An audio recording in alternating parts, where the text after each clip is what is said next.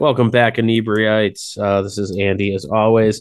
Uh, joining me today is Kaelen Ohm from Amara.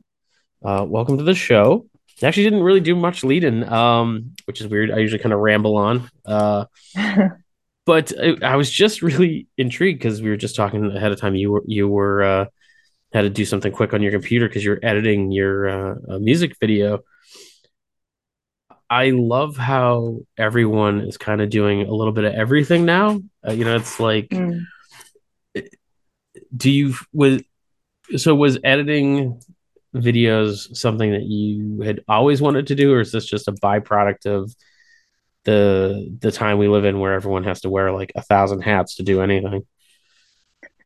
Actually, editing ha- uh, was a precursor to music for me. Oh, really? Not that it it didn't bring me into music, but I went to film school right out of high school. And um, right out of film school, I was hired to edit music, or sorry, ski films.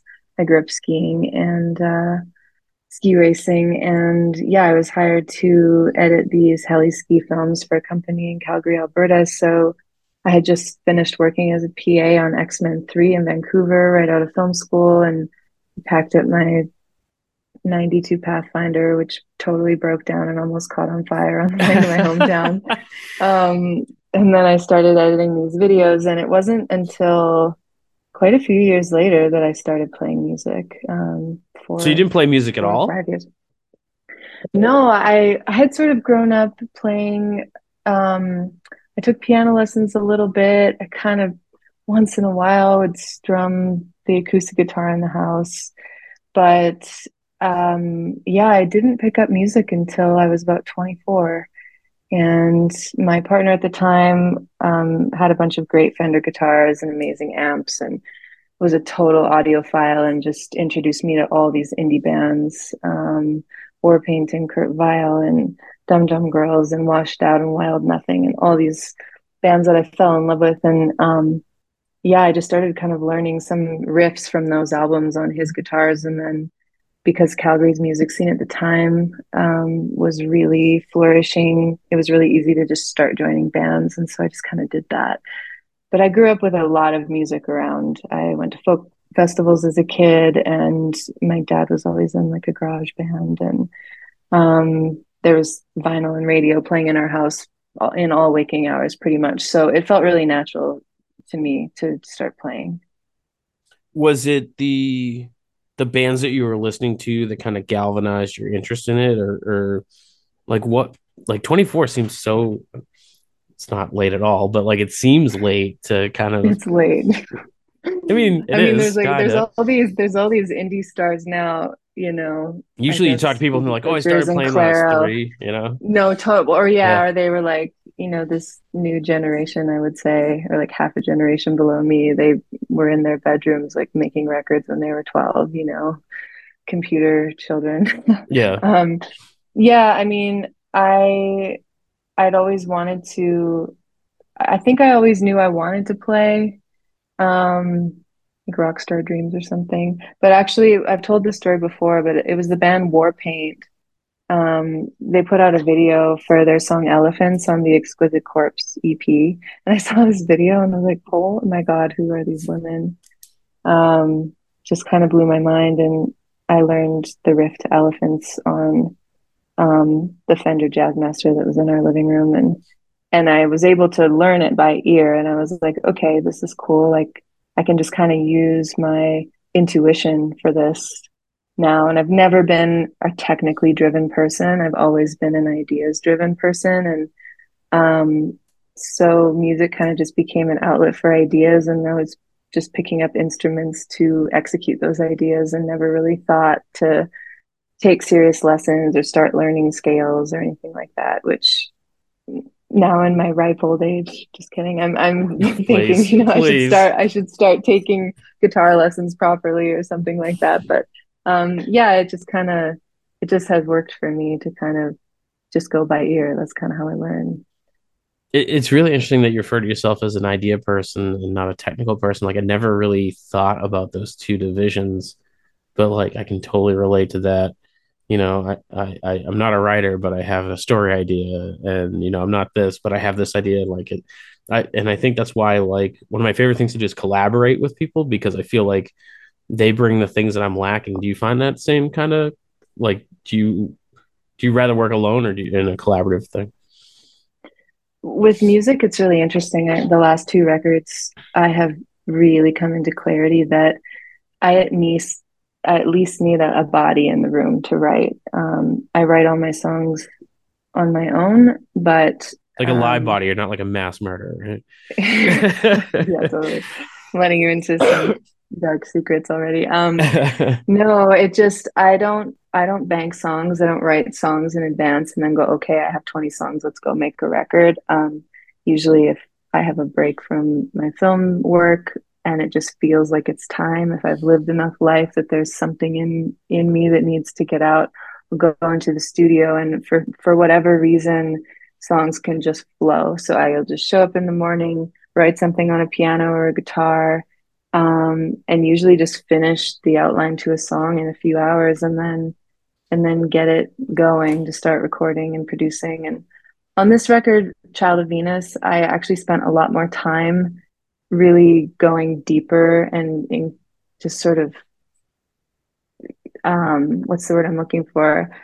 I was just really looking at what I was doing and and asking questions and going back on tracks and deciding to change an approach. And I hadn't really done that before. It was kind of like, okay, here's the first idea, trust it, it's done, move on. And time kept kind of unfolding for me where I just had time to really look at everything. And um, so it was a, a shift in my in my process in that way, but still it was very much just writing songs in that time period and it just helped to have an engineer in the room um, you know I, I, think it's like an accountability thing maybe um, and the same thing with film i mean a film set is such an incredibly collaborative space and i just find when i'm around other creatives i just have an open channel to um, to that. But when I'm alone and I'm like, okay, I'm going to write a script now, or I'm going to write a record now, it's like pretty much crickets. did Did you have? Uh, I feel like you know I spent a year talking with people who were, you know, closing their house and whatnot, and it was so interesting. There was two types of people there: the people that were like, oh, you know, uh, quarantine's great because I can get so much more done. And then there are people like myself. And I think that's kind of, and I didn't think of it at the time, but I think it's that part of it where I wasn't around other people. Like I wasn't kind of in that creative energy. Did you struggle through that in that same way? Um, well, I had, uh, I did a record. I made a record in 2019. Mm-hmm. Um, in the summer of 2019, it was the EP Heart Speak that was all done in nine days. It was such a quick thing. Nine I was gonna days. Keep going. Yeah, it was like written, wow. recorded, produced in nine days. It was crazy just how fast everything was moving. Um, but I got a call that I had I had booked this Netflix series, which was kind of my big first big like American acting gig. Was that and I just uh, had hit and run? Leave. It was hit and run, yeah. yeah.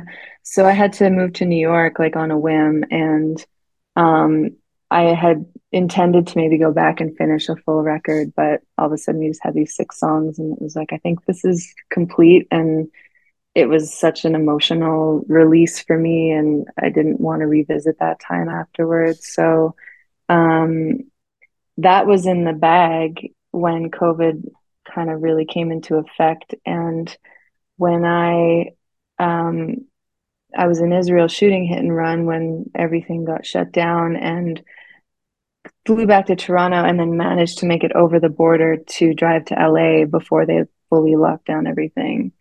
And um, so I had this record that I needed to put out. And film for me is a little different. Like when I have songs ready, I can absolutely initiate the music video process.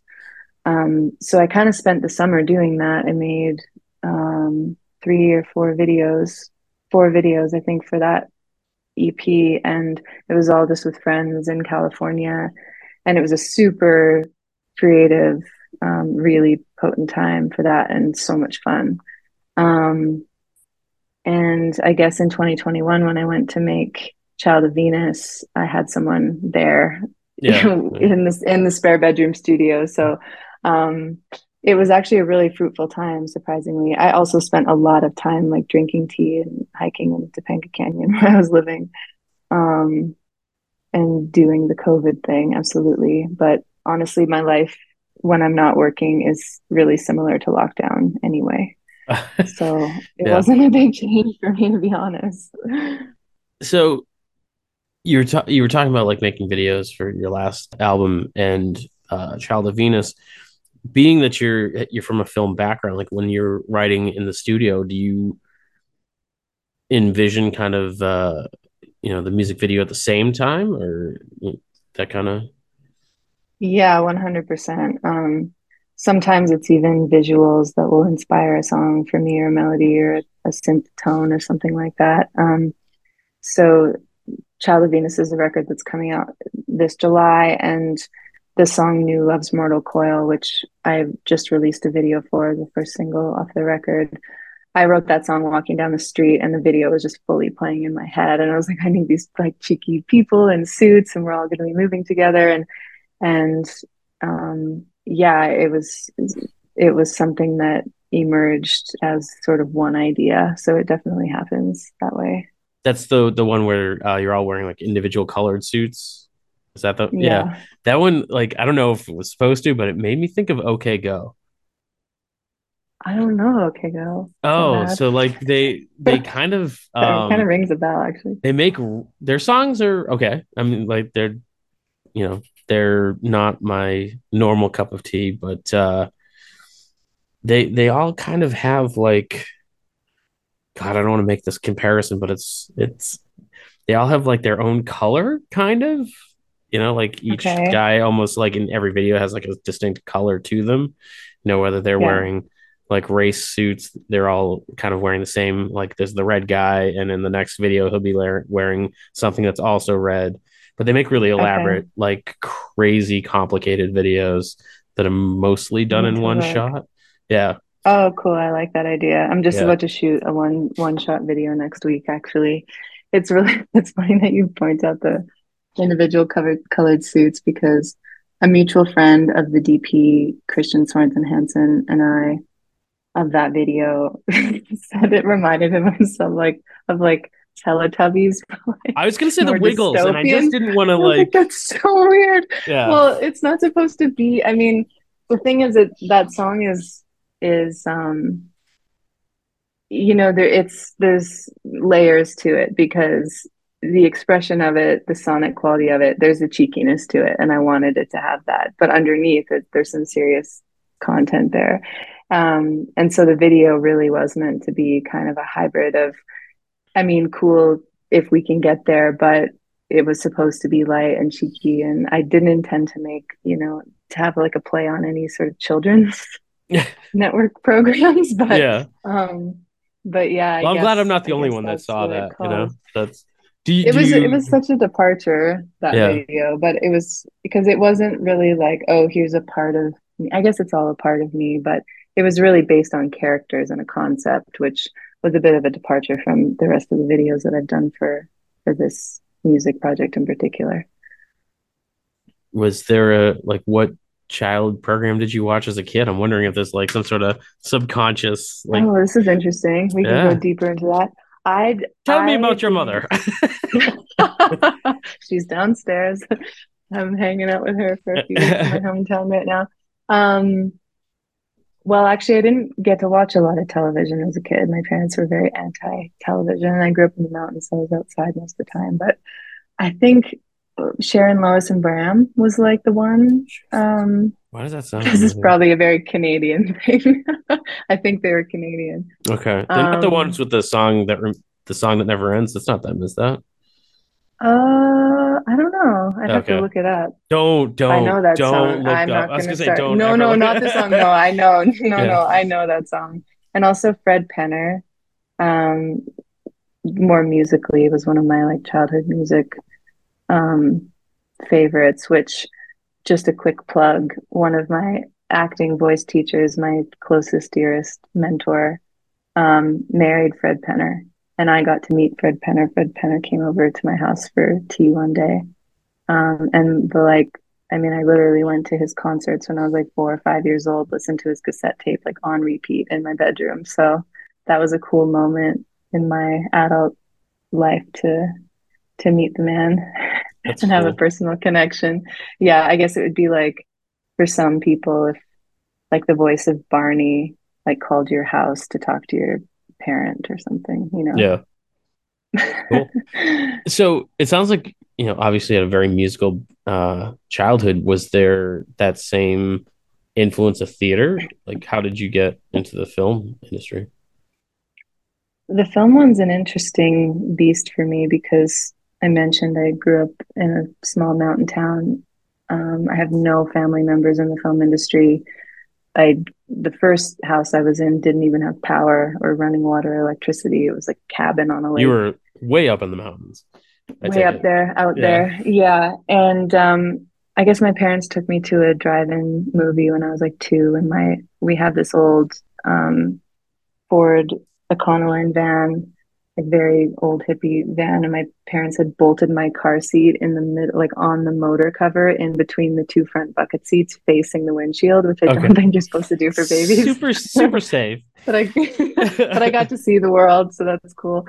Um, but I guess I just watched this film in total awe, the whole like just wide-eyed, like did not take my eyes off the screen, and then I don't know, told some family members when I was two, three years old that I wanted to be famous when I grew up, and obviously I had no idea what that meant, and my my path is not absolutely not towards fame, but there was some draw to me um, with films and um, yeah, I just I wanted to be an actor.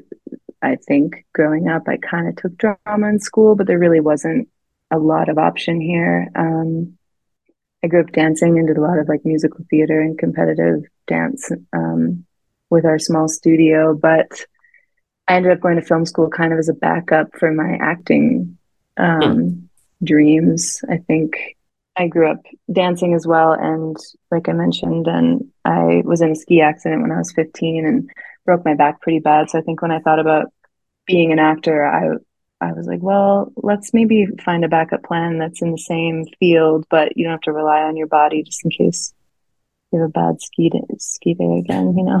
I just that that's such an interesting because like I, I hear that a lot where like creative people be like, oh, you know, my parents told me to have a backup plan, and just like I'm gonna be a musician, we should have a backup plan. Okay, sound engineer. Be like, that's not what I meant. You know, like usually they want like Yeah, totally. accountant or that's funny. Yeah, Yeah, I mean, I I was the one who put the backup plan on myself. I'm I'm lucky in that my parents never questioned my path as an artist. I think they were like, whatever you want to do, you want to do, it's fine. Um, so yeah, I just kind of took that route, and it took me a long time. I didn't actually start pursuing acting until later in my 20s, even years after music. And I think I was finally realizing, okay, you're not getting any younger. This is already a bit of a um, a lottery type career. Like even if you work super hard and even if you have amazing talent, it doesn't mean you're going to work, which is kind of a really strange part of our industry. But um, yeah, I, I started and I've been really lucky so far. So that that is one of the things that I see like time and time again. Is there's so many amazing creative people. I see it a lot with like visual artists they can be the best at painting or, or whatever it is they do but if it's a it's a certain amount of commitment and sacrifice and hard work and luck probably more than anything else that just you know you need all those stars to align to to make it happen mhm. yeah, I, I sort of have a belief though in the arts, especially performing arts like music and and um, acting, that if you work really, really hard and you stay with it, um, and obviously you have to have some kind of natural ability, but I think that if you are willing to put 10 years in, there's a good chance you're going to at least make a, a work life for yourself out of it. See that with a lot of bands, you know. I yeah remember when Future Islands came out and it was on like with singles and it was like, oh my God, where'd this band come from? They're they're blowing up out of nowhere and then you look back and they've put out multiple records they've been on the yeah yeah. for like six years you know the and i think overnight happens a lot yeah yeah it's like it's yeah only overnight because no one knew about it Yeah. But I think that there is work to be done, and you can carve out a way to make some kind of living. I mean, obviously, the pandemic shone a light on how essential, quote, people think music is, which I thought was just absolutely insane. And I felt so bad for my friends and colleagues who do that for a living solely, mm-hmm. you know? Yeah. It was crazy. Um, but yeah, I just think we need the arts so deeply. We need acting, we need theater, music, live music, especially. Um, I have mixed feelings about streaming and television and film. I mean, there's so so much incredible material out there, and then so much that is just I don't think very good for the brain or the emotions. I uh, I can't it, I can't argue that at all. But it's one of those. Mm-hmm. You know, I feel like we will. You know, we have the Kardashians and in history they had you know the bread and circus where they fed people to the lions and i don't neither are good but i don't feel like we'll ever get rid of that kind of it's somewhere between like people just like to watch other people suffer for some reason you know like in these right. awful reality television shows and i don't i don't i guess it. it makes us feel like we're not alone i don't know i mean i've i've heard some people just say you know what I get such great joy out of watching reality tel- television. I can actually shut off my brain. I can actually tune out. I can forget about my own shit. And by all means, I mean, we're not living in an easy time right now. And True. you got to find your ease and find your joy and whatever that is. It's, you know, we're all different in that way. And, you know, it's important not to judge another's choices. Try not to. I suppose. Try. I mean, some of those shows are pretty terrible. Yeah. Yeah, I've never been one for reality. I think just because there's so many incredible films out there, I have a list of hundreds that I don't know if I'll ever get to in my lifetime, but I'm trying. what's on your list that you uh want to like? What's top of your list right now that you haven't seen yet? Oh man. Well, um, okay, this is a question that uh, I consistently hate getting asked in interviews because my brain does not oh, have sorry. the list uh, available. so I'm I'm gonna sit here and try and rack my brain and go. Uh, so I'm really excited about Dune too. Um, I, I haven't really watched curious. the first one yet. Oh, what? You well, you might have missed it because the director Denis Villeneuve said watching Dune one on your laptop or television at home would be like trying to drive a steamboat, us, us trying to drive a like a jet boat in your bathtub. Okay. So you kind of miss the opportunity to see it on the big screen, or at least yeah. maybe wait till they're gonna do like a re a double feature, a rerun yeah. somewhere. Yeah, I mean you could watch it anywhere, but it's just such a it's such a um, cinematic phenomenon in every way to watch on a big screen. I'm excited about the second one. Um, I'm really curious about Greta Gerwig's Barbie. Um, Interesting. Okay.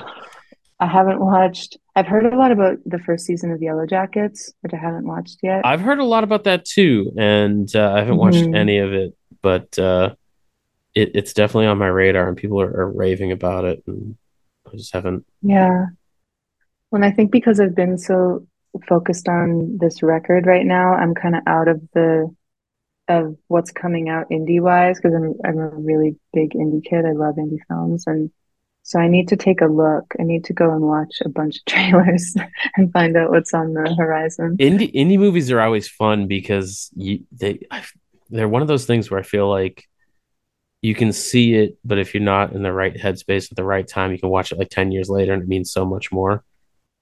You know? Yeah, true. Because they're usually way, you know, they're not the shoot them up, bang bang, blow things up movies, which nothing wrong with, but they usually can can be way more influential, I think, on your life just because they're mm-hmm. for sure. I remember watching I Brokeback Mountain is one of my favorite movies of all time, and I had watched it when it came out. It, it was like earlier two thousands, I guess, and and then I watched it again just a handful of years ago, like five years ago or something, and it just crushed me, like just absolutely crushed me, and I just didn't understand heartache and grief in the same way when I had watched it first. And I think that's the beauty about film. It's like you can watch the same movie throughout your life and it just has such different meaning. It really, there's so many universal themes in story in general that that are going to affect us differently depending on where we're at. So I feel like music um, music's I, the same way.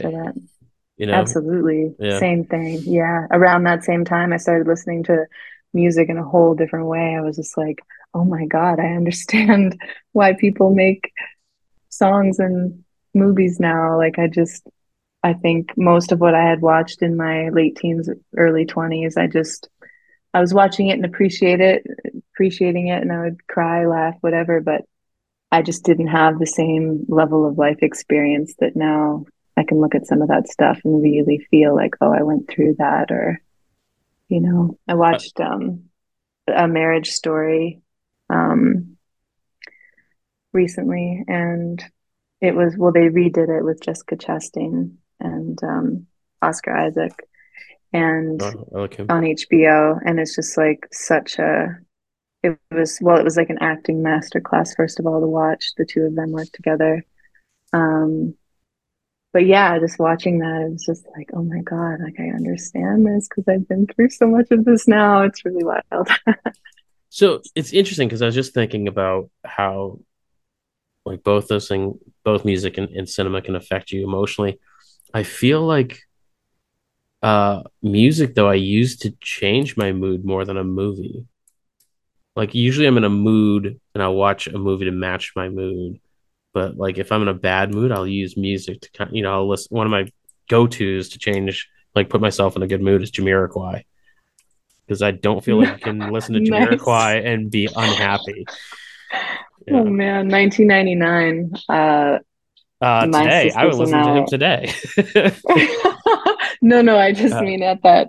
Well, actually, I haven't, I haven't listened to Jamiroquai in a really long time, but in 1999, I'm pretty sure that that record was on repeat in our house because my sisters and I were obsessed with it. We we were traveling in New Zealand and Australia in a van when we were kids. My parents decided to take us out of our small town for a year, and Jamiroquai was definitely one of those albums that was playing on the little boom box that was resting on the floor of the back of the van. Along and you probably Lauryn weren't Hill, sad at S Club all. Seven. S Club Seven. oh yeah, yeah, S Club Seven all the way. so do you do you feel that same way? Do you feel that music can change your mood more than cinema, or or?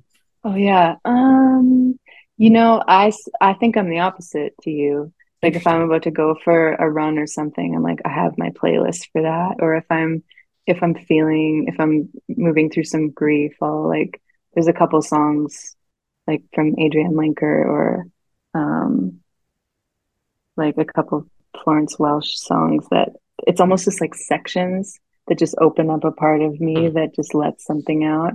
But then with movies i just find often i get the rug pulled out from under me if I'm not expecting it. Um, I like to go into the mystery with movies, I think. So maybe that's part of it. Are you a rewatcher? Do you watch like certain movies mm. over and hmm. over again? You know, no, not a lot. There's a couple that I've seen many times, but no, when I hear people say that, like that they watch a movie like once or twice a month that it, they're just obsessed with. Are people who've watched The Sound of Music like over and over and over again. I'm, I'm not, I'm not that person yet, but maybe one day I will be. I don't know. Yeah, there's like, I mean, there's certain things that I'll put on as like background noise. So I'm not sitting in complete silence. And it's either a movie I've seen a bunch of times or some music. But there's certain like if I come across like Breakfast Club flipping through the channels on TV, like that's one of the ones where I will just I just stop and sit and watch what it, what it, it could be five minutes, it could be the whole movie, and it's just one of those.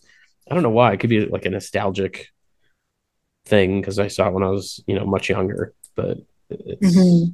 something about that. I definitely I definitely used to watch. Maybe this is just a kid thing, but I watched some films as a kid over and over and over and over again. Definitely a kid thing because it, yeah, it's. I think I wonder what that is. That.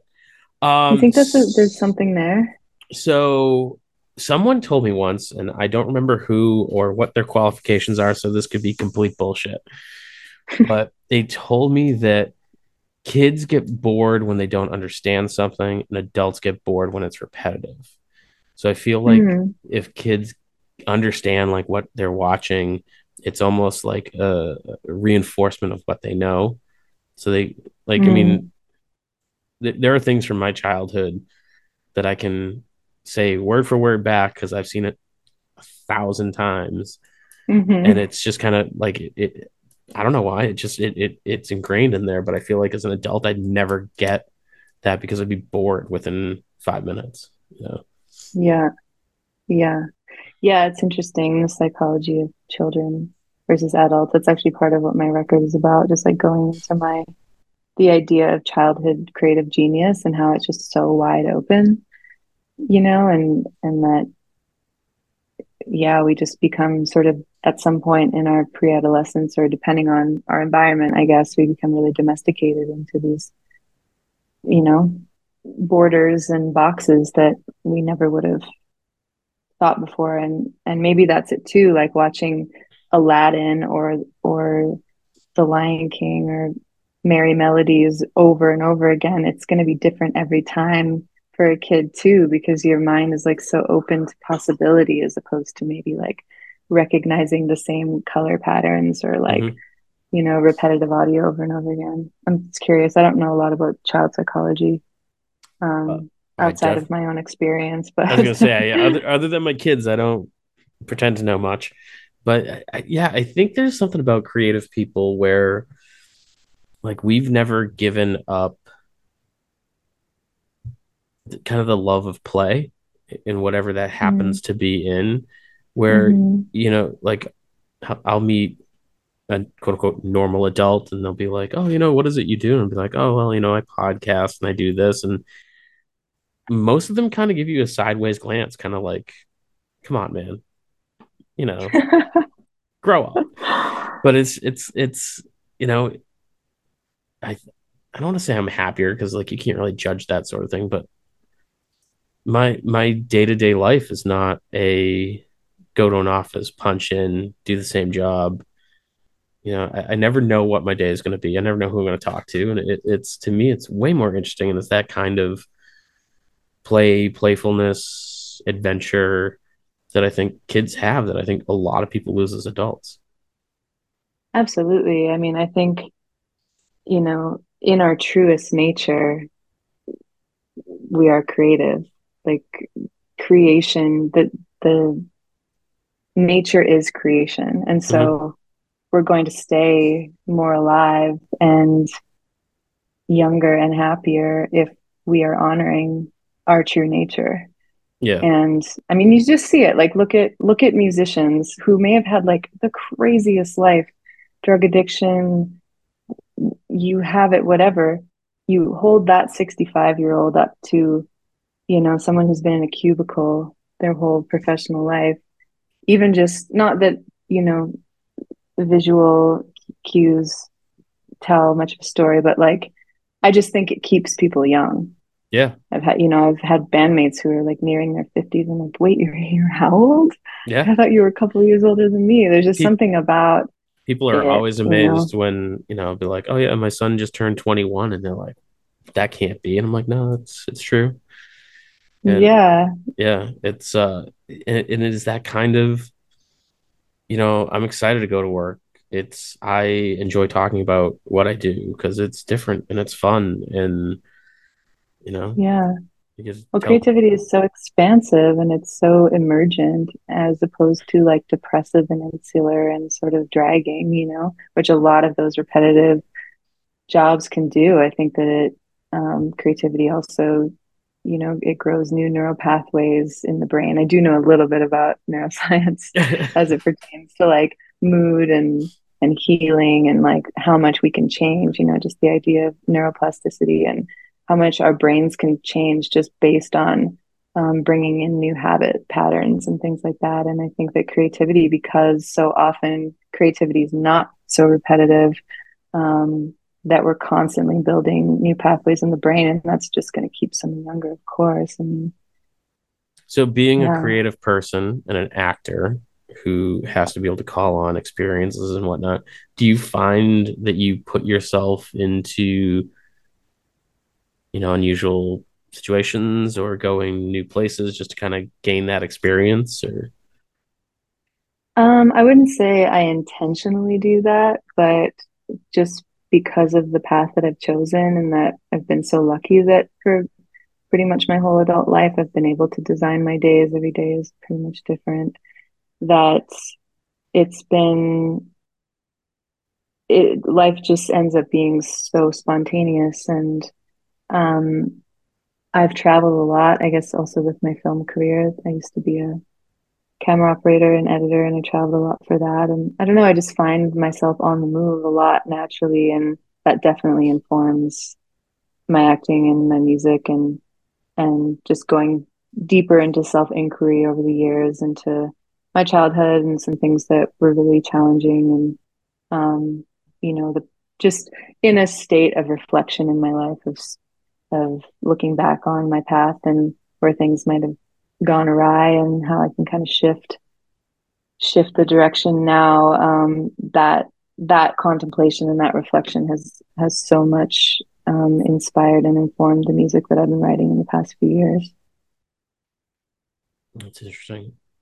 It's funny because like I used to think that I attracted weirdos because I always just seem to end up in conversations with just the weirdest people, and then I realized it's just part of my nature is kind of at least be open to that kind of you know whatever experience the day is going to take you, and so you know that person, uh, you know, the weird homeless guy in the street is going to be like, "Hey," most people would walk by and I'd be like, "Hey, man, what's going on?" And then next mm. thing you know, mm. I'm in a conversation and he's telling me some, you know, crazy nonsense, and my friends are like, "Let's go! What are you doing?" You know, that kind of. Mm.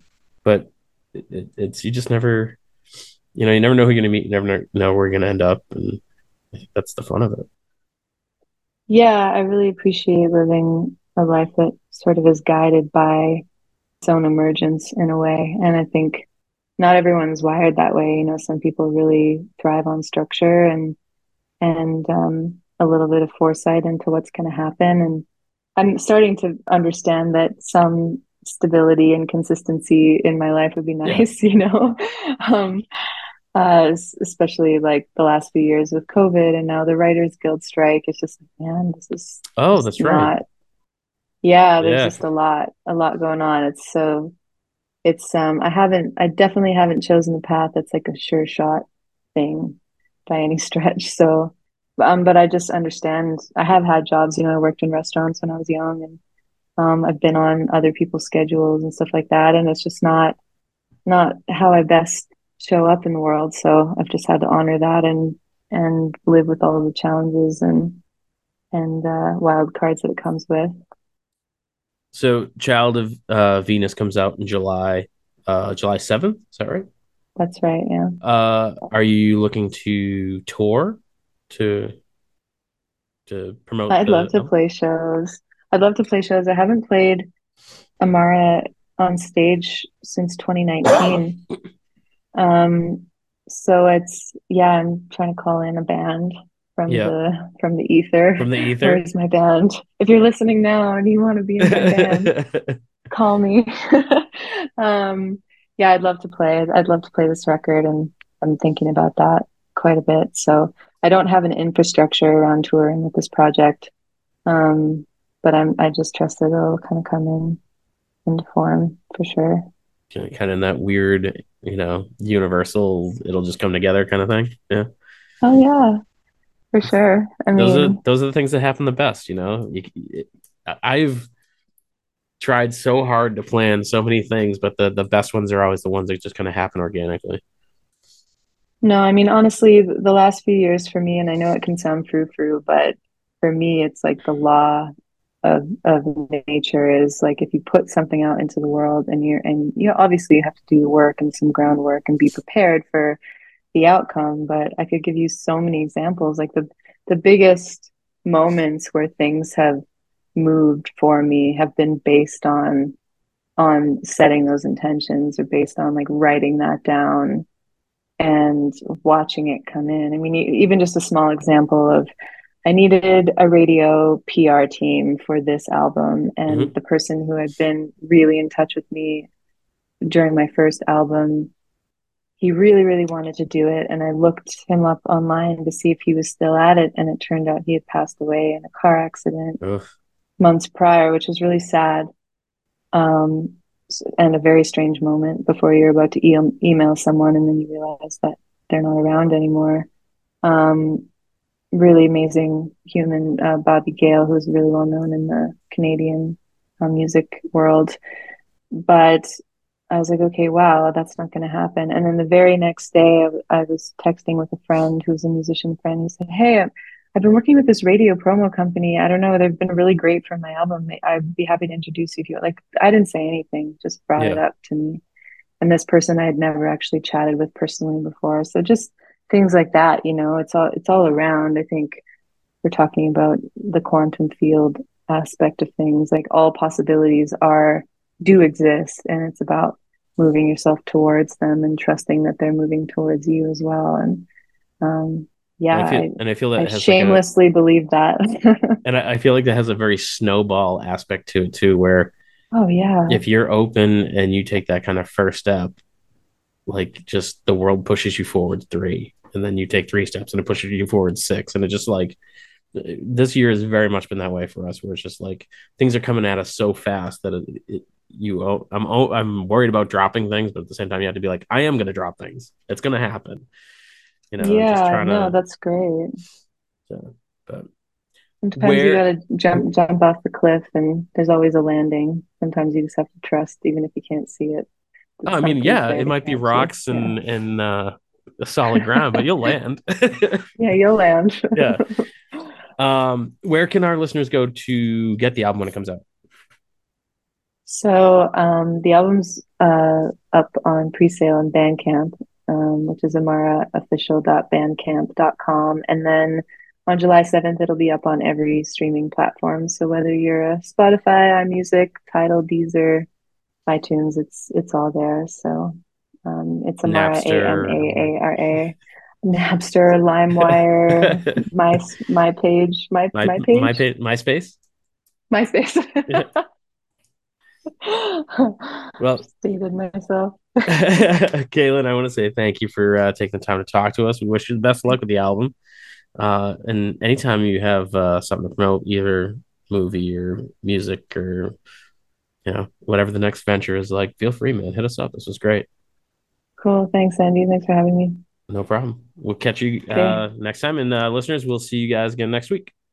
And thanks for checking out the show today, listeners. Uh, if you enjoyed the content today, you can go over to patreon.com slash inebriart to support the show. You can join over there for just a few dollars a month and help us provide this fun content that you just checked out. You can also email us at inebriart.com with your questions, complaints, and concerns, or you can find us on all social medias at inebriart or at inebriart6 on Instagram. And also, don't forget to check out our other shows, Bar Talk Podcast, Old Colony Cast, Inebriart, and all the other shows on the Inebriart Network, which you can find at inebriart.com. Thanks again for listening.